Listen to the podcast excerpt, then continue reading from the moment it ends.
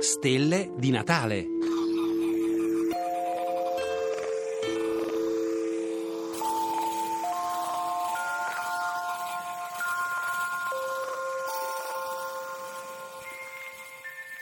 Buchi neri e buchi bianchi. Quando ero ragazzo non ci credeva nessuno che i buchi neri esistessero davvero. Ora, invece, gli astronomi li contano a migliaia nel cielo, li studiano, li trattano come cose ben note, come oggetti normali. Eppure i buchi neri sono ancora misteriosi, perché tutte le cose che cadono dentro un buco nero, noi non sappiamo dove finiscono.